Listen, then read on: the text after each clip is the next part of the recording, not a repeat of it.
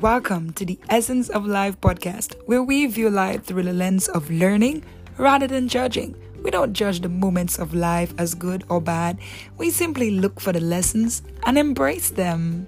So let's get connected. Say? Sounds good.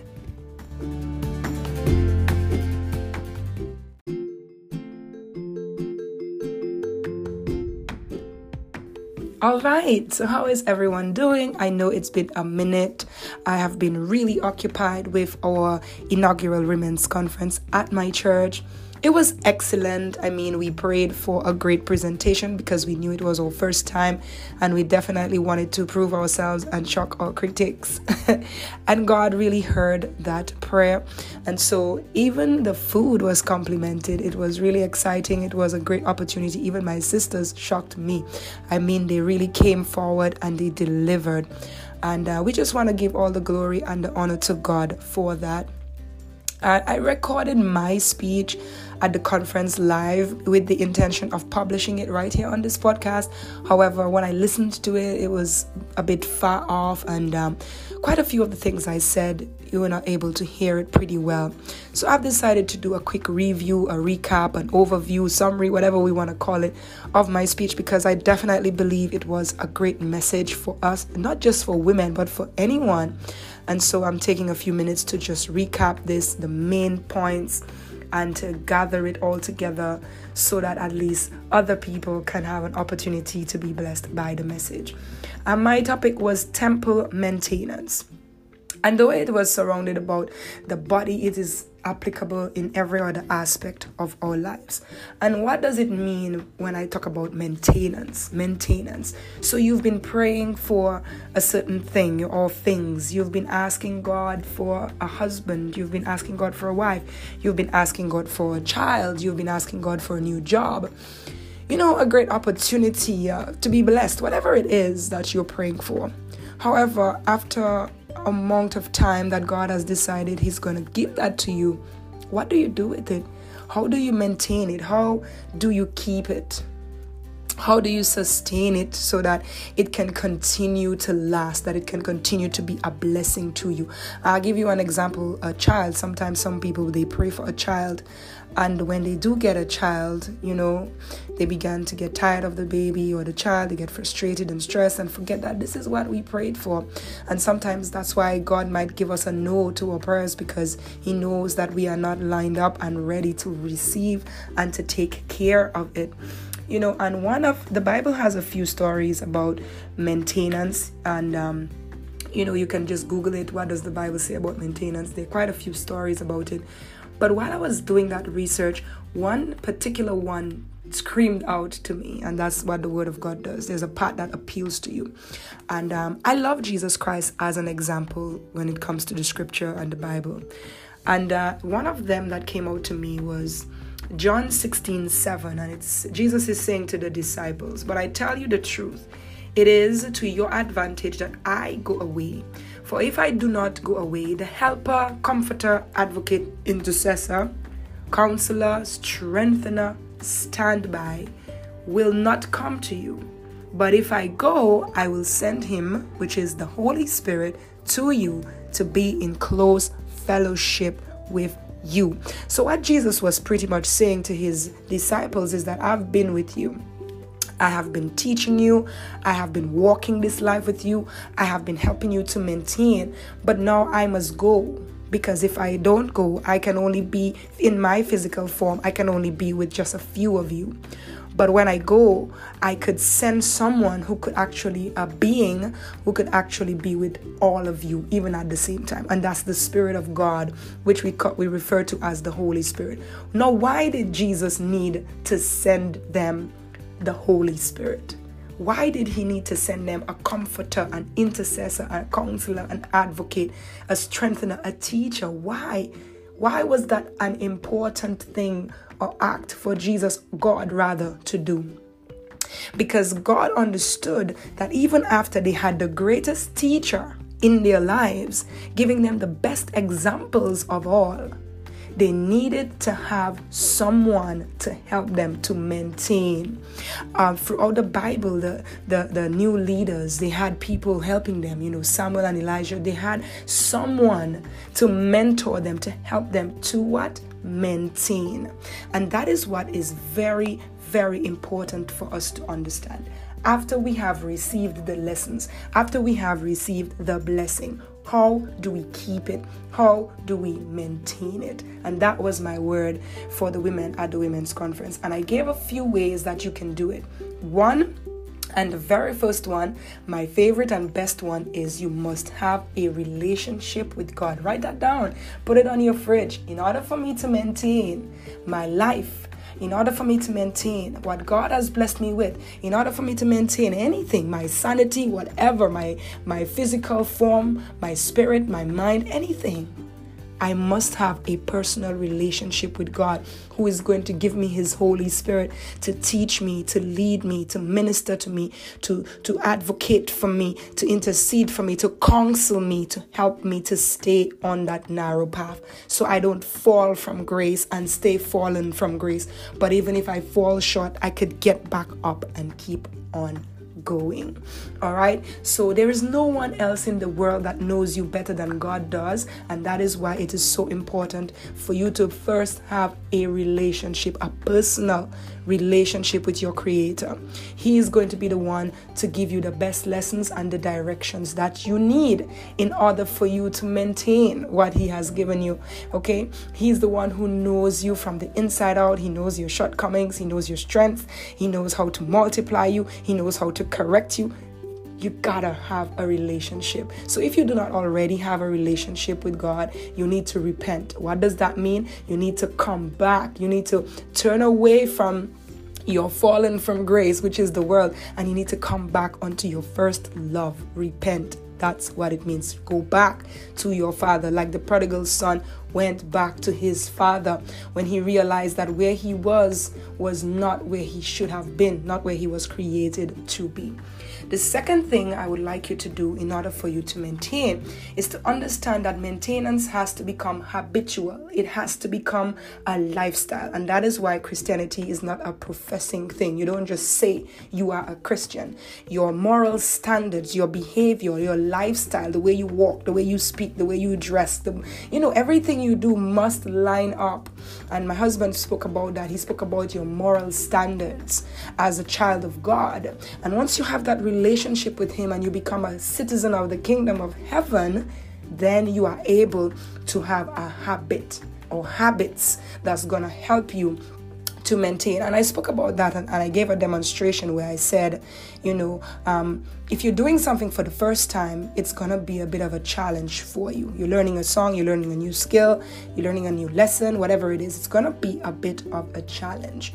But once you repeat it, you keep doing it. How do we become, how do we create a new habit? By repetition. You keep repeating it.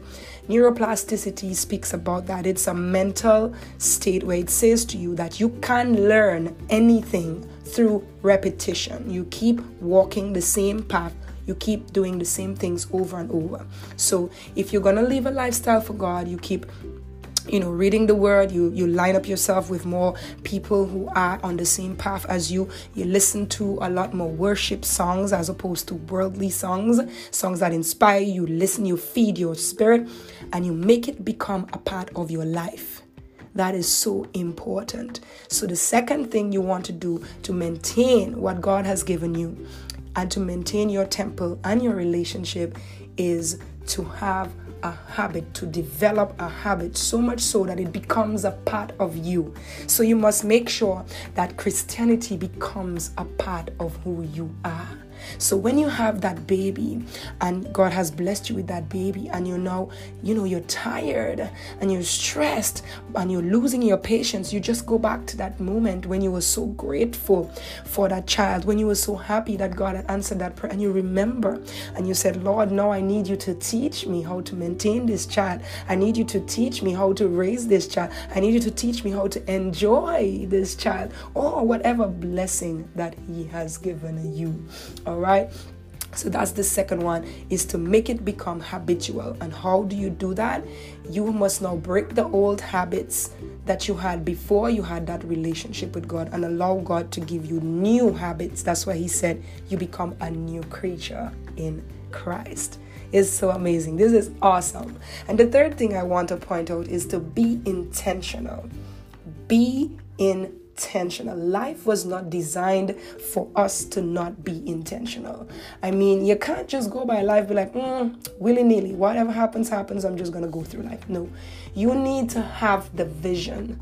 God speaks about vision in Proverbs. He talk about without vision, which is without a, a, a vision of God. That's what it means. Without vision, which is what you receive from God, you will perish. You will be lost. You will be in the dark. And Habakkuk 2, verse 2 speaks about it as well. It talks about God saying about lay down the plans, lay down the vision, right? You outline it. There's another scripture I think in the Gospels where um, where Jesus and, and they were talking and they said to consider the cost, and I did a podcast episode about it. Consider the cost. You can check it out. You have to lay out a vision for your life. And the only way you can lay out that vision is if you have a relationship with God. So it ties right back in. You need to have that relationship with God so that He can give you the vision for your life because He knows why He created you. And when He gives you that vision, you become intentional with it. What does intentional means? On purpose, deliberate. You don't go living life willy nilly. You live it on purpose and you are deliberate about your actions. You are deliberate about the things you say. I was giving them an example and I said, before I became a child of God, I could post whatever I wanted on Facebook. But when I became a child of God, I understood that life and death now lies in the power of my tongue. And because it did, I couldn't go around saying random things like I didn't have a master and I didn't care. I had to be very careful because I understood the power that came from my mouth. And this is what God wants. He wants us to have a vision. He says, make it plain make the vision plain. And I also, you know, touched on the motivational speakers. There were at least two of them present at the conference, and I said this I said, not to touch the, the motivational speakers, but quite a few motivational speakers will say to whomever they are coaching, they'll say to create a vision board. Now, that's what the world calls it create a vision board. But these things are rooted in the Word of God. Without vision, you perish. Make the vision plain, write it down, that's what it is. It's right there in the Word of God. This is so amazing. You know, and that is why I needed to just come back and give you a brief overview of this message because I feel like someone else needs to hear this. All right. So, again, my topic was temple maintenance. I, I looked at, I gave another example. If you have two plants, I had two plants. I had a, a well, you know, flourishing, blooming flower plant. And then I had this dried up uh, shrub. And, you know, if you can imagine what I'm saying right now, you could tell the difference between the two.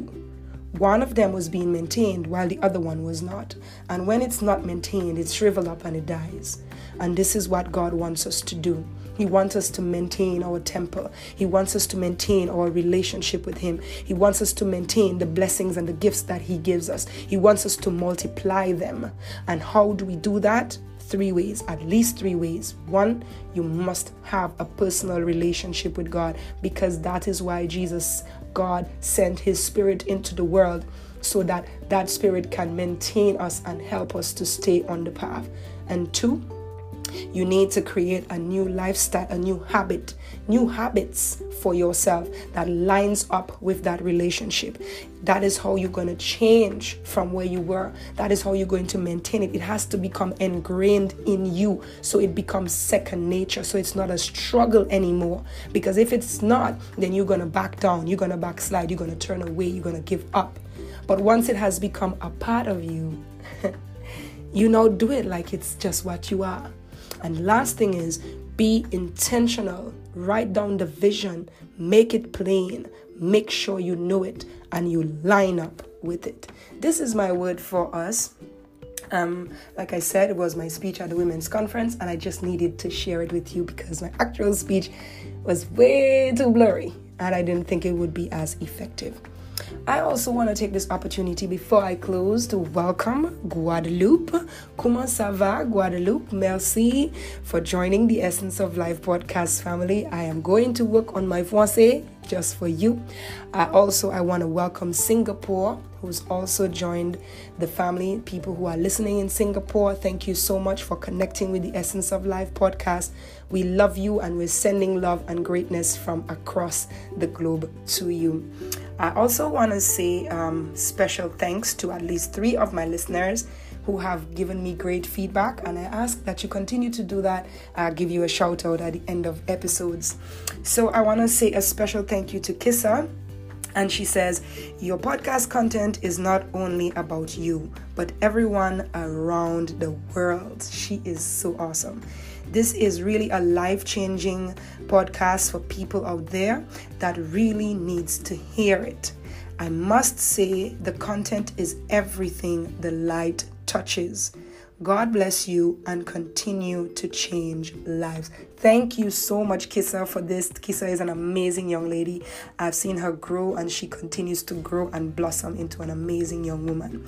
I have another listener. Her name is Nikisha, and she says, I just got a chance to finish listening, and I am so happy and blessed that God made someone like you. You are a great person, and your podcast is amazing. Thank you so much, Nikisha, and God bless you too. Another young lady who also joined recently, and her name is Patrice. Hi, Patrice. And she says, I have my Spotify locked to the Essence of Life podcast. I must commend you on the lovely job you're doing. Love them all. I don't even know if I'm listening to the episodes in order or not, but my Spotify is locked. And she actually sent me the locked emoji. so this is excellent. I just want to say thank you so much for those of you who are listening to the podcast, who are connected, and continue to do so. Continue to send me messages, continue to send me comments, continue to give me feedback, and let me know how it blesses you. It is an important thing for me. I'd also like to give a shout out to all of you who are on my Facebook page who have been viewing my last Facebook Live that I did.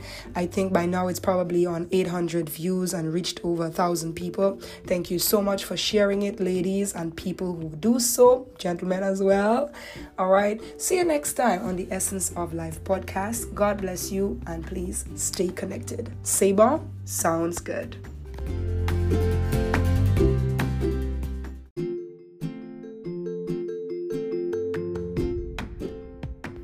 Whether you're on your daily commute, at the gym, or doing your chores, tune in to the Essence of Life podcast for great inspirational life lessons and learn just why you should have a personal relationship with your Creator.